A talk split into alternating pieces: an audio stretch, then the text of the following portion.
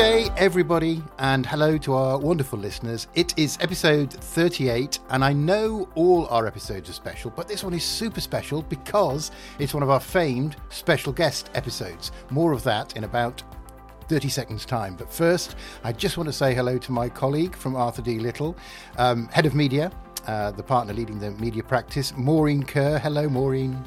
Hello, Oliver and Claire. Hello, Claire. Uh, Claire, as we know, has done all things media in a long and distinguished career, in house, out house as a consultant, and now she's a commentator as well. Hello, Claire. Did you say out house? I'm not sure I'm putting that on my I did say outhouse, which makes you sound sort of like a, a, a chicken or something. Well, you're, you're very much not. You're as, as far away from poultry as I, I can imagine, Claire. A uh, media genius commentator, wonderful all round person. I think I've probably clawed that one back, but I'm in charge of the edit it, so that's cool. Um, hello, Claire. Anyway, um, and sorry if I probably inferred that you were livestock. But we have to get on, uh, and uh, here we go. So we've we've rattled through the introductions uh, because we have with us uh, Mr. Cliff Fluet who is um, one of the types of guests we love on the podcast, The Media Beat. He's um, something of a polymath. Well, he is a polymath, has lots of strings to his bow, uh, and uh, also is, is a, a renowned communicator, uh, mostly around the subject of music and digital, but also on a lot of other subjects as well. Um, he actually started his career as a lawyer uh, 30 years ago. And uh, if you're watching the video, you, you won't believe that he's had a career uh, this long. But 30 years ago, he started his uh, legal training. he spent five years in the music industry, five years in broadcast. And for the last 18, he's worked for Lewis Silkin, who are digital media consultancy, who we, we may touch on. But also, since 2013, um, he has set up 11 Advisory as a strategic advisor to all things digital, specifically in the world of music. And he has a very strong claim to being behind uh, one of the, if not the world's first Gen, Gen AI music companies uh, Jukedeck. Uh, I've just been checking them out, and uh, I, I, thoroughly recommend it. It's a load of fun. If, like me, you love music, uh, you play guitar very badly, and you think you're a bit creative, um, Jukedeck sort of uh, um, sort of flatters you to think you actually are creative. Um, the the ethos of uh, Lewis Silkin is bravery and kindness, and I hope that Cliff brings both those qualities as well as a lot more to this podcast.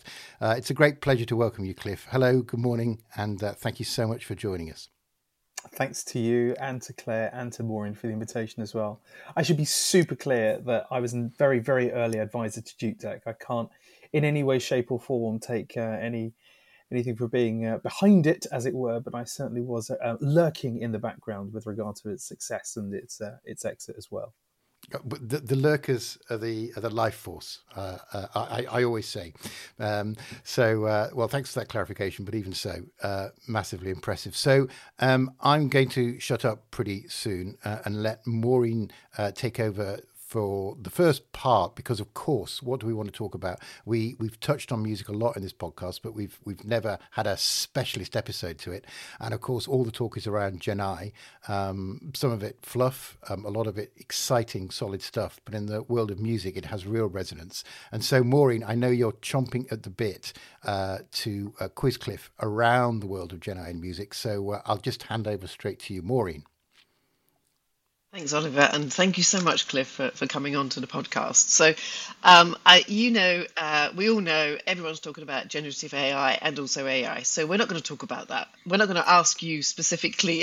we're not going to ask you specifically about what it is, because uh, again, you and I have been at several conferences this week, and that is all that is spoken about. So what I really want to know, mostly by me, what, sadly, mostly by you as well, which I thought they were absolutely fantastic. That was a, a little shout out to. Uh, uh, Lewis Silkin's uh, Exchange, uh, which is an excellent forum. Nice shout out to those uh, folks who organised that, and thank you very much for allowing me to participate or rather attend. And also the British Screen Forum, which uh, uh, Cliff, you also were one of the main speakers at that forum. So absolutely fascinating content. But let, let, let, let, us dive in because um, um, I think our audience would love to hear from your perspective, you as a businessman and you as a lawyer and I don't know how you're going to resolve the two. um, but but from your perspective, um, you know, how are you as a businessman and a lawyer approaching the emergence of AI, generative AI? Yes, I mean, um, and thank you again for the introduction and for the invitation as well. Um, so, as Oliver mentioned as well, so I've been in and around the world of AI, generative AI, actually for the last decade or so. I've advised uh, some fascinating companies in and around creative AI. But actually, one of the things that I'm often approached by studio producers or artists telling me, you know, this is the end of creativity or there'll be no more artistry, etc., etc. And my line is always the same, which is, look, the lawyers and the accountants are going to be amongst the first against the wall. Um, if you see um, demos of ChatGPT built into Word, um, or you see ChatGPT built into Excel, or you see ChatGPT built into PowerPoint, quite extraordinary with regard to what you can see and the amount of time that most lawyers, most professionals, most white collar workers spend actually doing what I think could be generously called crap. Um, also, as well, from a business perspective, if you break it down, and in terms of resolving two, I identify as legal curious, as I have my partner at a law firm hat on and as a strategic advisor.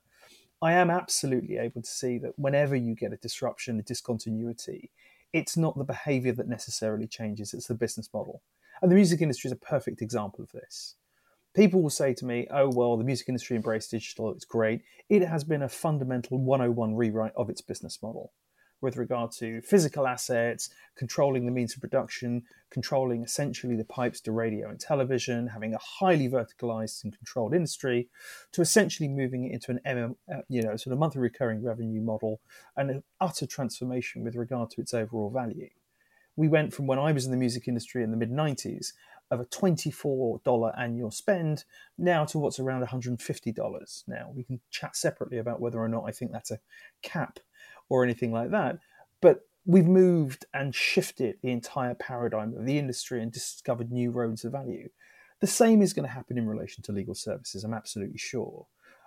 Our most esteemed judge, um, Geoffrey Vos, Master of the Rolls, said in the Times a couple of months ago, saying it's very clear that he wasn't going to go through vast lines of precedents and reading all of this stuff, and that lawyers will be moving to a last mile solution with regard to value going forward. Some of the most profitable things that law firms can do on big corporate M&A is due diligence. I don't think that that's going to be uh, that clients are going to stand to have lots of people being paid six figures on qualification to read documents. I just don't. And also, I have to gently explain to some of the trainees that my first job as a trainee was opening the post.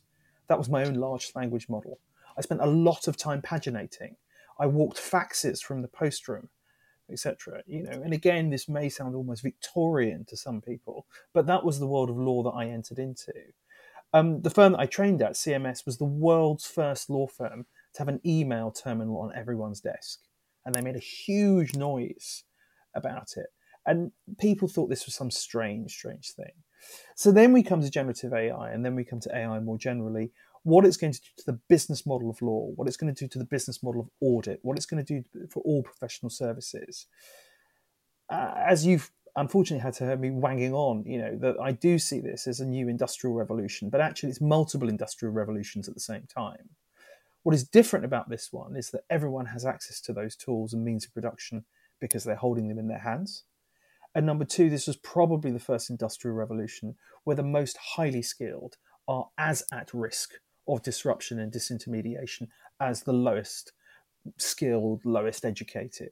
Before people worried about the farriers or people going out and putting out the candles of the um, arrival of electricity, etc., etc.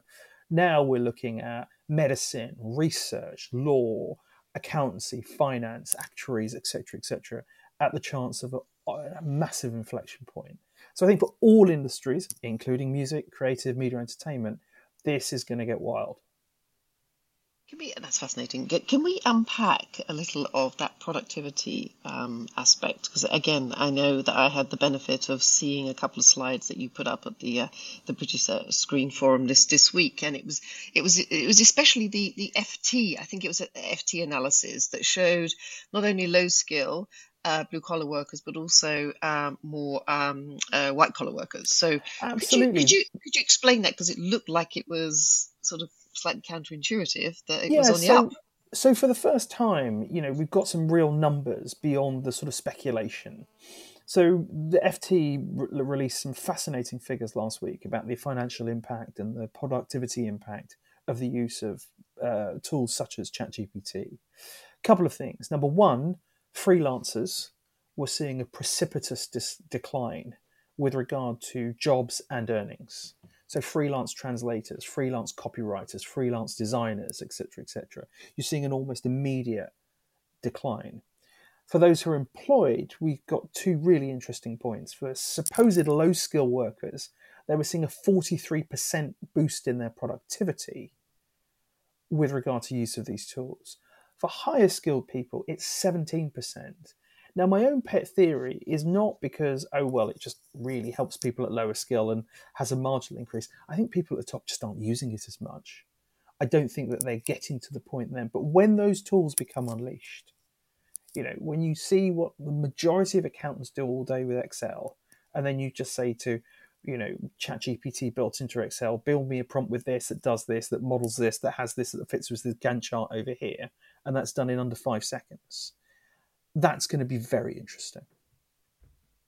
And from an ethical, I don't know whether to call it ethical or from a from a, um, a societal perspective, how are we going to deal with the fact that you know a lot of people will be twiddling their thumbs and not really having much to do then across the professional services firms if if I infer from what you've just said that you know ChatGPT will probably be writing code, probably be writing the headers at the at top of the Excel spreadsheet. Um, Absolutely. Um, what would the labour force be doing? Well, I think that's the whole thing. Um, my favourite quote with regard to the jobs question is from a chap called James Manyika, who's the SVP of technology at Google, who said, "Jobs lost, jobs get gained, jobs changed. All three things will happen." And that is true. And what will happen is that the people that work in our IT team may become legal prompt engineers, or we've got people who can actually be able to crawl codes in order to be able to look at outcomes. We're going to see the shape and the change, I think, rather than necessarily the size. But as that transformation goes place, it's quite difficult because you have to reskill, you have to upskill, you have to redeploy, you have to adopt an entirely new agile way of thinking. And if this sounds very familiar to me, you know, uh, again, I've just seen these disruptions so many times. It's very difficult for some people to explain. When I say I arrived at a record company before the internet, you know, uh, young people have got no idea what I'm talking about. And then when I say, look, you know, my, when I arrived at Lewis Silkin, two of our biggest clients were Nokia and BlackBerry, you know, and just in terms of that. And then in the social age, and we're now in a world where we have for pretty much every social platform, and we're seeing that rate of change increase what is going to happen and seeing the very, very painful. I saw what happened in the music industry. I saw what happened in radio and broadcast with the arrival of these new streaming platforms. I see what happens in relation to content on television when next to the likes of YouTube. When you know a dog running in the park would get 100 million views in a, in, in a day, or a lady, lady in a Chewbacca mask would get 200 million views in a day, versus the production cost of Downton Abbey all of these things, we are seeing these kind of precipitous ways of things being done. My own pet theory is that, you know, we're in an aeroplane. You know, when you're in an aeroplane, you look out the window, it looks really slow. But actually, the ground speed is really, really fast. And that is what I think we're going through. So I think that the rewriting of these business models, as we've seen in music, and it ain't finished yet, I'm sure more of that later, what we've seen in relation to broadcast television, what we've seen in relation to film, what we've seen in relation to digital technologies is now going to attack the white collar class and probably at a greater rate of, of, of impact than in relation to lower. I was told that the last job that's probably going to be disrupted by um, AI is fruit picking. Apparently, the number of combinations that are required in order to be able to do that. And I quoted the stat the other day with a chap who goes, Yeah, my family owned the biggest raspberry farm in Europe. And you're right, but we're now using AI to predict crop yields, to look at the um, chemical analysis of what's going in, and be able to optimize our overall systems in order to be, get a last mile delivery. So I was right and wrong. And before I hand over to Claire, oh, before I hand over to Claire in a minute, I just want to just tap into one thing, which is with this bifurcation, which sounds like the haves and the have nots, What's your view on commoditization and then all points of differentiation? Who are going to be the winners and who are going to be the losers? And, and, and is that how we should view it from an economic perspective? Yeah, I mean, of course, the, the, the irony of digital is it makes people think in a very binary fashion. So, you know, it doesn't necessarily need to do that. But the commoditization of actually what people want versus what you had to sell is something very painful that I've had to see. So, for example, um, and again, forgive me, I keep coming back to music, but it, it's a lived example that I've been through, and it's one that people pretty much get. Um, when I arrived in the industry, it was about copyright, it was about controlling, it was about levers, it was about giving people what they wanted. Piracy comes along as a sort of an inciting instrument, uh, uh incident. It comes a moment of discontinuity. And actually, what we really should have realized was that people wanted access and that the value was in access. And that meant letting go. That meant leaving, you know, losing the control. So what we saw was commoditization. Oh, music is water. No one will like it. No one will value it. Oh, what? You mean I can get access to 60 million tracks? I'll get four of those subscriptions, please.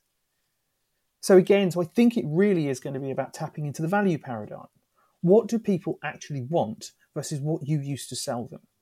And the same is true in relation to legal services in my time. We used to, when I arrived, people came to us to tell us what the law was because we had those brown books in our library.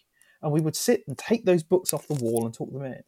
For the last 20 years, I'd say to trainees that on the legal side, every client has the opportunity to Google what the law is and what the law says. We have to tell them what it will do for their sector and that last mile is one of the reasons why we've grown as a firm like 60% in the last uh, four years is by really focusing on that sector expertise so going back to that whole point of differentiation rather than commoditization volume scale all those things that gave you power over time could end up being dead weights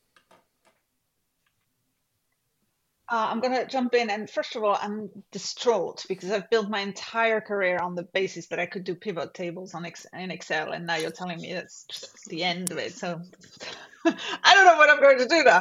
But anyway, uh, yeah, I know exactly. Moving on.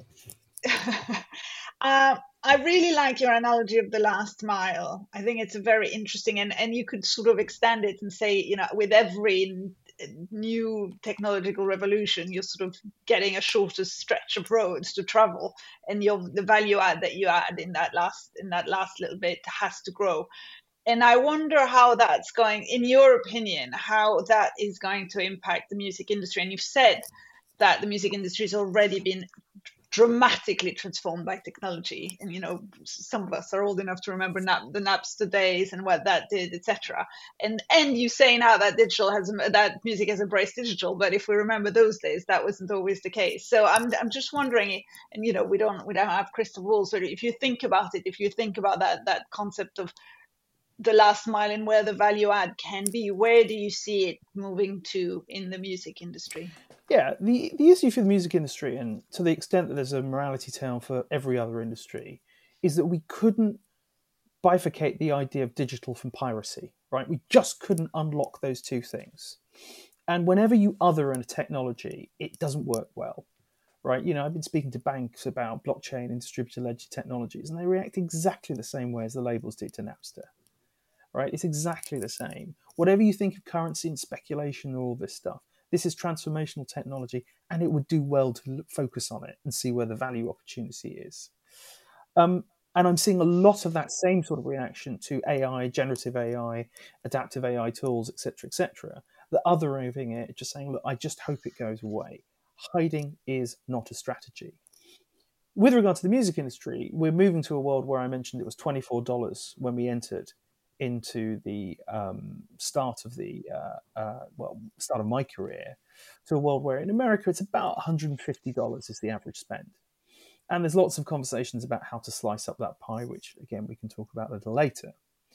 But I think the opportunity with regard to music is what if you actually gave people what they wanted? And we're seeing people address and use adaptive AI tools, voice AI tools, and jumping on these things in the millions here is the inflection point for the music industry. Do you follow that behavior and give people what they want, or do you try the control paradigm? Spoiler alert, You know what happened last time. And then, secondly, I do think as well that there is a still a zero sum game approach with regard to that $150 and how that's sliced up. Sometimes I have to sort of gently explain to the music industry that the opportunity, they think that that's all that people have got, and long conversations about price elasticity, about 9.99 versus 11.99, and various tedious conversations. So what I do is then look at something like coffee. For the National Coffee Association of the US, the average spend is $1,050 in the US. For females aged 18 to 34, it's $2,200. The entire music industry, depending on what you talk about, its overall valuation. Some people say 46 million, some people say 60 billion, sorry, billion, uh, rather million, sorry. You know, and there's the wonderful FT Music in the Air report, etc., etc. Starbucks market capitalization was about 120 billion. That's one company in one commodity. So I'm always a little bit triggered by the word commodities. Ah. See, the thing about commodities is the way to make money is don't commoditize it. Turn it into experiences. Give people what they want. Give them every flavor, every size, every, you know, how many pumps of sugar you're going to put into it. There's a lot of money to be made. And that's, for me, what I find much more interesting about music. And Cliff, um, I guess let's go to that. Who do you think are going to lay down the tracks? to use a, a lovely music analogy. Is it going to be uh, a Mr. Google? Um, we saw last week the announcement of DeepMind's, and, you know, that, as you say, opening up to the world, actually. Uh, you can create your own dream tracks. Is it, is it going to be Universal Warner or is it going to be a Google that really does, as you say, break through and lead the way here? No, I've been really cheered by the response from the music industry more of late to AI. Um, when I was working with Jukedeck and other companies like AI Music, you know, the, the, the, the response went from skeptical all the way to dubious, you know, and no interest whatsoever. And then, you know, it was only when, you know, Jukedeck was acquired by a plucky startup called ByteDance that people started to think, oh, maybe, maybe this is a thing. Um, and various other exits as well, which were, you know, I brought to the industry before. To the industry's credit, they are looking at this. Why are they looking at it? Number one, it's what fans want. Number two, they're all listed or partially listed. So what they need to do is be able to show to their shareholders now it's much more about returns rather than necessarily purely about control. And three, the music industry has learned if you establish a licensing model, you can build value if you wait for one to be litigated or imposed upon you, you could end up like how you've ended up in certain other social platforms. So you're seeing Universal work with Endel in relation to functional music. You're seeing Universal partner with um, uh, uh, YouTube and DeepMind's Lyria in order to be able to do licensed models. Give me a song by T Pain, which is a sunny, breezy California day, and create 30 second tracks. So we're seeing experimentation there are businesses out there that are going through the licensing process. So I think it's going well. But to answer your very specific question, who's going to lay down the tracks? It's going to be what the fans want.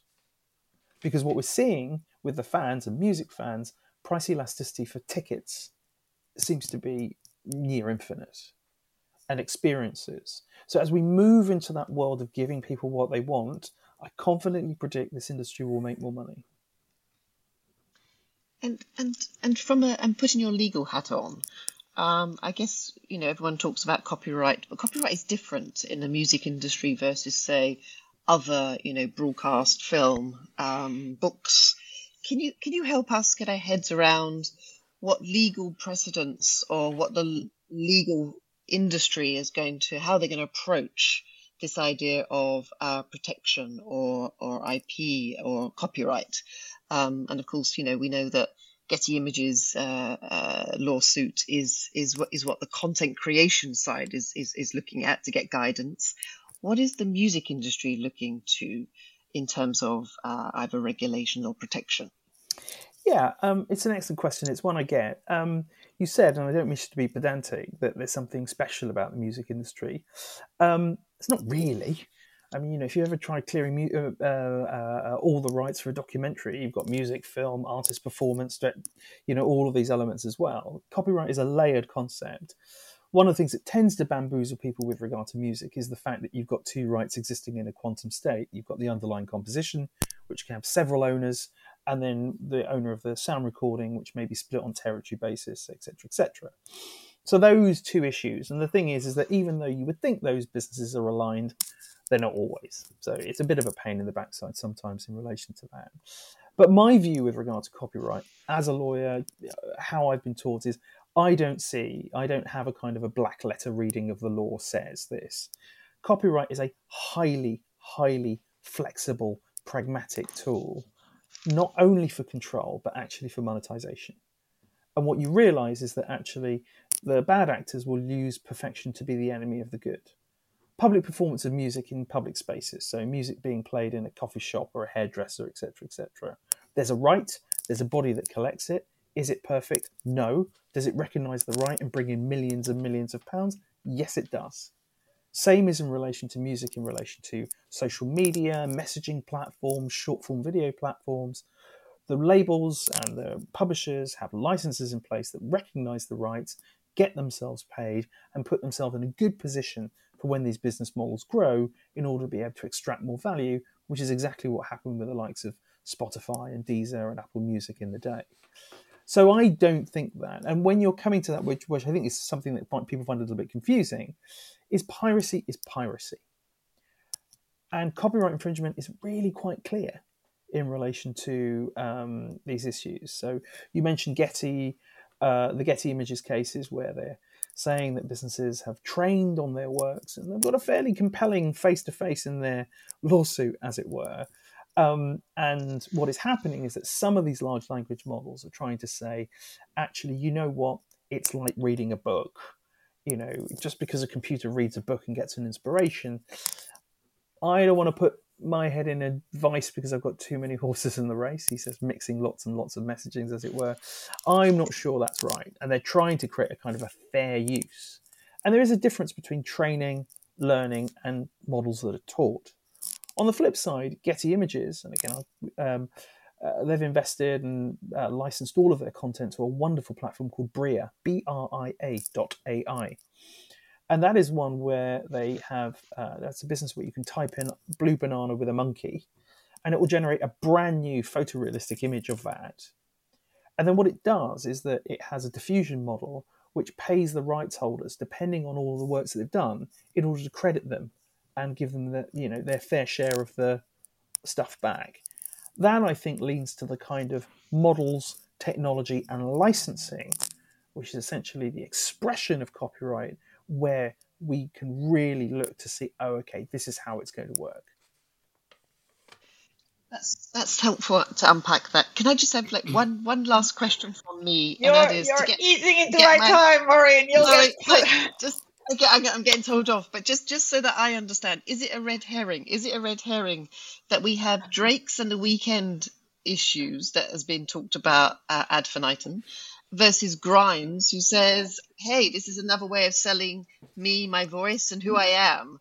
Is it a red herring? It's it's not a red herring, but actually they show the same thing. So the issue with the Drake and Weeknd one was that it was done without permission, and it got shut down very very quickly because it's very clear that it's infringing copyright.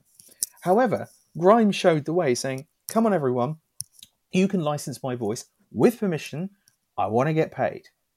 And that is the live conversation that's happening right now. There are entities out there that are getting these licenses in order to be able to scale because that's what people want to do. So it's not a red herring at all. But Drake and the Weeknd got shut down. Grimes is making lots and lots of money and pointing the way to a new future role of value if this had been happened five years ago, ten years ago, I mean, you know, there was even that parody video, New York State of Mind, the Jay Z thing, etc., etc., where that got pulled, and actually ended up with the UK finally establishing a right of parody under the law, pretty much because of that. Things have changed in quite a short order now, so I think Grimes shows the way to where future value can come. These things should be done with permission. These things should be done with rights clearances, and they should be done with payment if you can put those things together, like the guys at Bria have done and other models that I'm working on out there, everyone can make more money.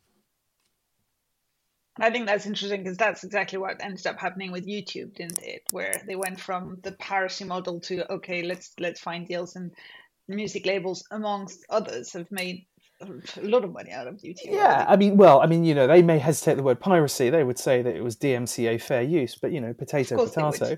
um, but you know, but not irrelevant in all of this. The yeah. new C global CEO of Warner Music come from YouTube. Kyncl, it's Robert yeah. Kyncl, and Robert Kyncl before that was at Netflix, and tells a very mm. compelling model that actually that when you pay creators and influencers, everyone wins. And you know, with the likes of Kyncl sat up Warner Music, I think that again is proving to be somewhat of a catalyst with regard to people realizing actually you've got a major player with rights in publishing and global distribution with some of the biggest um, recorded artists in the world. I think things are going to get very interesting. I want to bring us back to, I mean, we could talk about this for many more hours, uh, uh, but I also want to touch on some non technology, well, you know, probably slightly technology, tangentially uh, technology related issues, but that are very live in the, the music industry right now. And I want to start with the biggest of them all, Taylor Swift, and her, in you know, her current uh, actions of re-recording all of her old records because she wasn't able to get the rights back. And you've said music rights are actually very simple. I think anybody who hasn't worked in the music industry for the last 10 years might disagree, but you know, we've got to move on from there. What, what do you think? What are the labels saying about this? What's the, what's your position as a lawyer? Is there a danger here? What's, what's going on?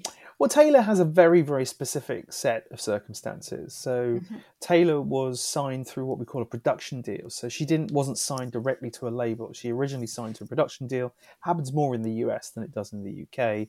And then that production deal uh, owned all of her rights, and then those rights were licensed on to the major label. In that deal, and those deals tend not to be too sophisticated, they didn't have a re-recording restrictions.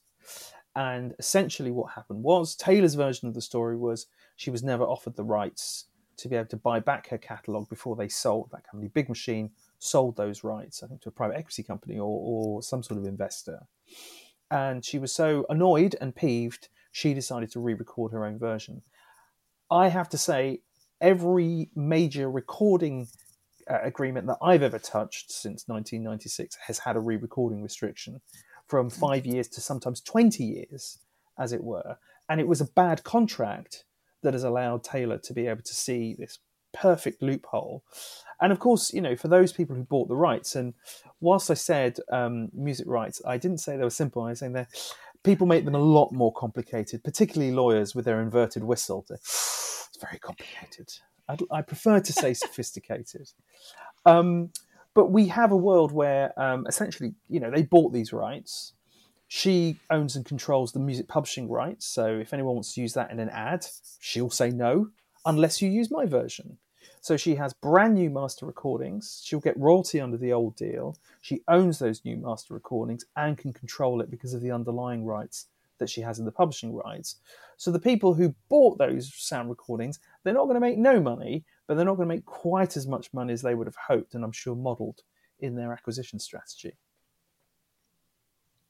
that sounds very good for Taylor, but unlikely to be something that starts going through the music industry like wildfire. I think some independent labels, some country labels, some country production companies are probably in the midst of tuning up their contracts. But this is something you do that, and, and, it's something that happens as well. I mean, um, the band, the wonderful band Squeeze, um, uh, what they did is uh, they they made an album called Spot the Difference where at the end of their 25 year re recording restriction, decided to do note for note perfect re records that they would own. So it did mean that if Cool for Cats was used in a cat advert, they would say you've got to use our version. So this isn't a particularly new phenomenon, but artists normally have to wait for that re recording restriction to expire. Taylor was lucky, stroke unlucky, um, in order to not had had that that in her contract. So, you know, it, it was a cunning move from uh, from the Swifty there. Excellent. And moving on to a related topic, which is what we've seen over the last few years, is this flurry of la, you know, big stars selling their catalogs for sometimes a lot of money. And the question was whether they are worth that much money. They're worth much more money. It's a good move. You know, what do you think? Why do you think this is happening right now? Um, yeah, I mean, when I arrived at um, Lewis Silkin, there was a retiring partner who told me the story of selling the Beatles publishing catalogue, the, the, songwriting catalogue. and explained that how you know the last two bidders. That, were, that was sold to Michael Jackson originally. yeah, and the last two bidders were Paul McCartney and Michael Jackson, and Michael Jackson paid forty-seven and a half million dollars, and everyone thought he was nuts. I mean, beyond that, they thought he was he finally lost it. How could buying a catalogue of songs be worth forty-seven million? Surely the master recording. Surely, surely, surely, surely, surely. It's difficult to recompile what that deal's worth, but it's probably in the billions because he parlayed that into an overall joint venture with Sony Music Publishing, sharing in absolutely everything. And then again, the vestiges of those rights are sold. And of course, the clock doesn't start ticking on those rights, you know, uh, until 70 years after Paul McCartney's death. And I hope that's not for a very, very long time. So you've got a misunderstanding of the asset. I think from a financial perspective, people have seen it as high volatility, high risk that they've mixed up A&R, which is what labels are really, really good at, with the ideas of song catalogs. And also the pivot, which again has very much been from the likes of Spotify onwards, of music moving to an annual, you know, sort of monthly recurring revenue business rather than being a high volatility business means it's something you can actually model. Um, I still speak to a number of people that don't understand the difference between the recording rights and the underlying compositions, don't understand all these various other related rights. Hashtag hire the right lawyer. Um, you know, and and you know to understand what you're investing in. But you know, again, people are saying, "Oh, is it 15 times? Is it 20 times earnings?" Some of these rights have got hundred years Mm. to go. You know, I was speaking to a very big artist lawyer at an industry event. He said, "Look, I have to tell these people they're offering you 20 times for the next hundred years. What is that right?" Now, some of the mega deals that have happened with regard to things like Sting and Dylan and um, the likes as well, um, I think a lot of that's been about estate planning. Sorry, I don't want to pre bury anyone. Some people were concerned about Biden hiding, hiking taxes. I think a lot of people wanted to look at all of these issues as well. So, for the mega, mega deals, which to be honest, really have been the purview of the major labels because they are the ones who can really soak the assets in that sort of long coordinated way. But I think, like any any investment, people need to understand what they're buying, what they're investing, and what they're doing. But the idea of music rights just being one bucket of asset class would be like to say, hmm, what's the best coffee company to invest in?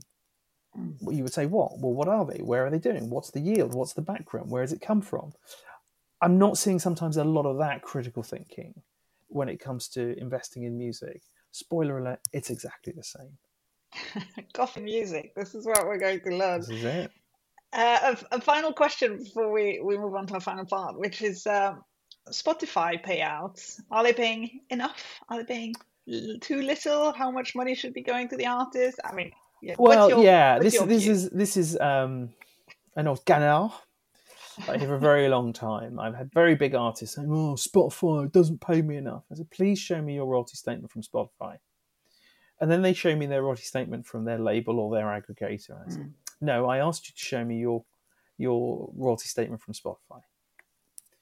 Spotify pay a lot of money. Spotify pay out a lot of money, more money than in many ways the industry has ever seen. So the question about um, does Spotify pay enough? Just look at the books; it pays plenty. The question that people don't understand is how does the artist deal with the labels and or aggregators matched to how that income comes in? How are the sums allocated etc etc that is the question to ask. You know asking if spotify pays enough is like asking do, do banks pay enough? You know it's a silly question. I'm not saying this of you claire. Everyone says it the real question No, no, is are they paying me the right amount for the right account for the way i put in etc etc so, and there are various conversations going on about the allocation of revenue. There's been um, parliamentary inquiries in the UK with regard to whether or not artists are seeing a fair share in relation to their label deals, etc., etc. So, all of those are, as we say, hot topics at the moment. Very good. So when Robert Kyncl goes out and says Spotify doesn't pay enough, Well, I mean, point of view. uh, Spotify. No, no, no. no. Kyncl, Kyncl, and again, I know you're being provocative, as it were. I am. Kyncl was saying, look, do I think that they could pay more?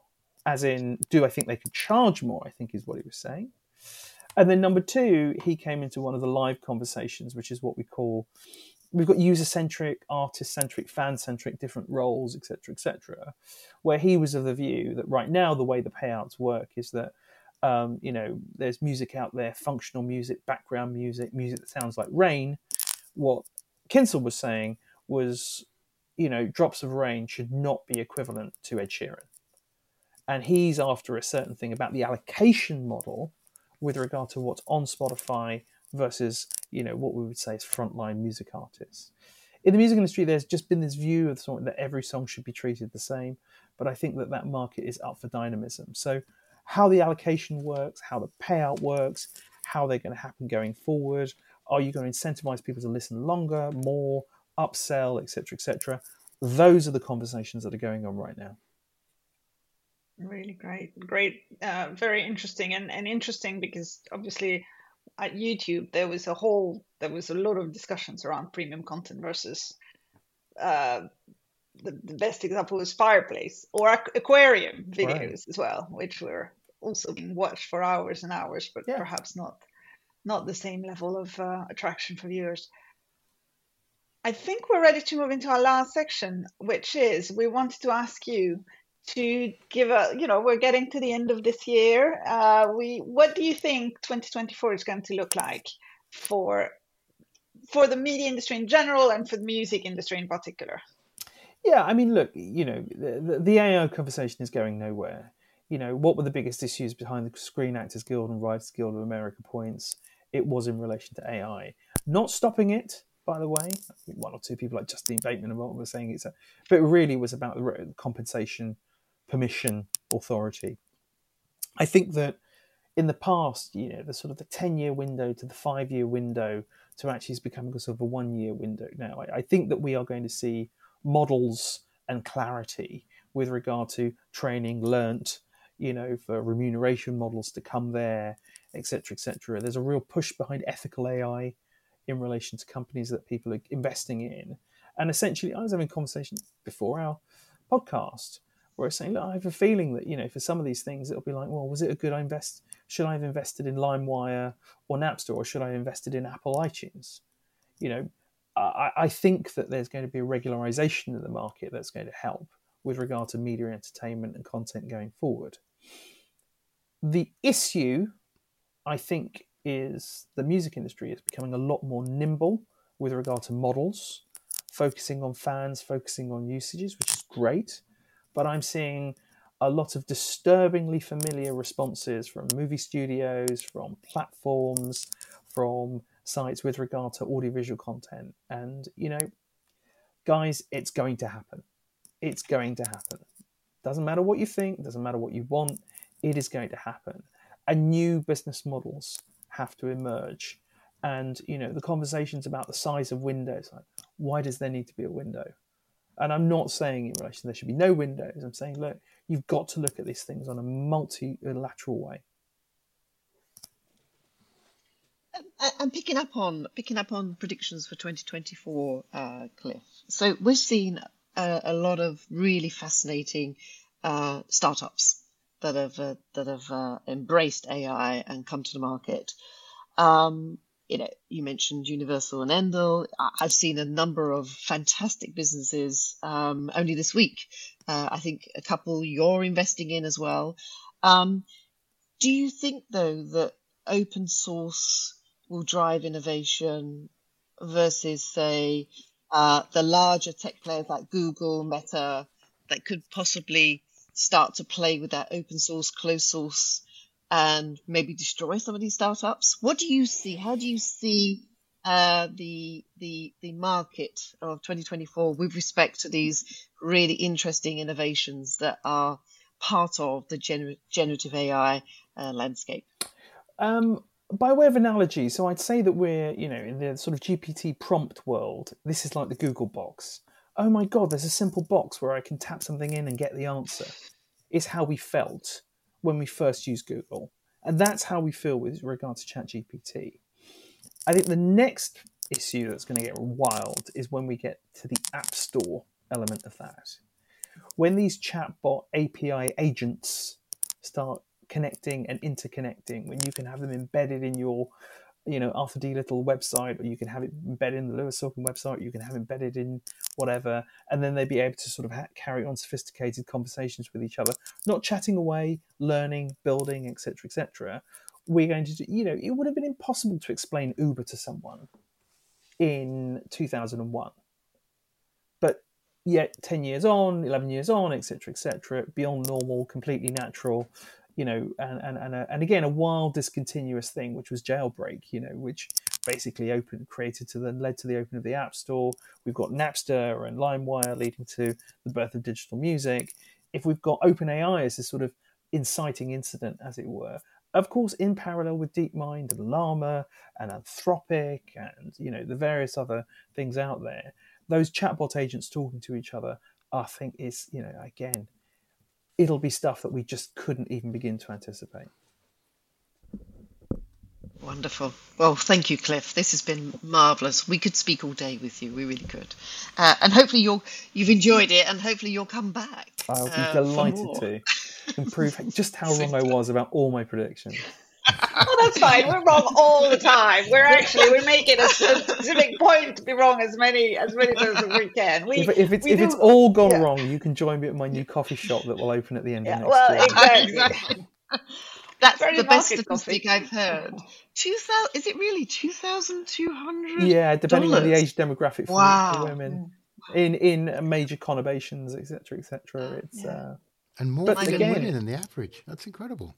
Yeah, yeah, but, but split it up on a daily, uh, split it up on a daily basis, yeah. and that's not just at shops. That's Nespresso and instant and blah blah blah, etc. etc. But you break it down to the number of days. Well, yeah, probably sounds about right. Yeah, that's how I justified yeah. a coffee machine with a with a with a proper um, uh, proper grinder. That was fantastic. So I always um, gauge how successful a guest has been by the number of post-it notes uh, that I create uh, as I'm listening. Um, my desk now looks like a, a, Greek lady's wedding dress. It's just like got stickers all over it.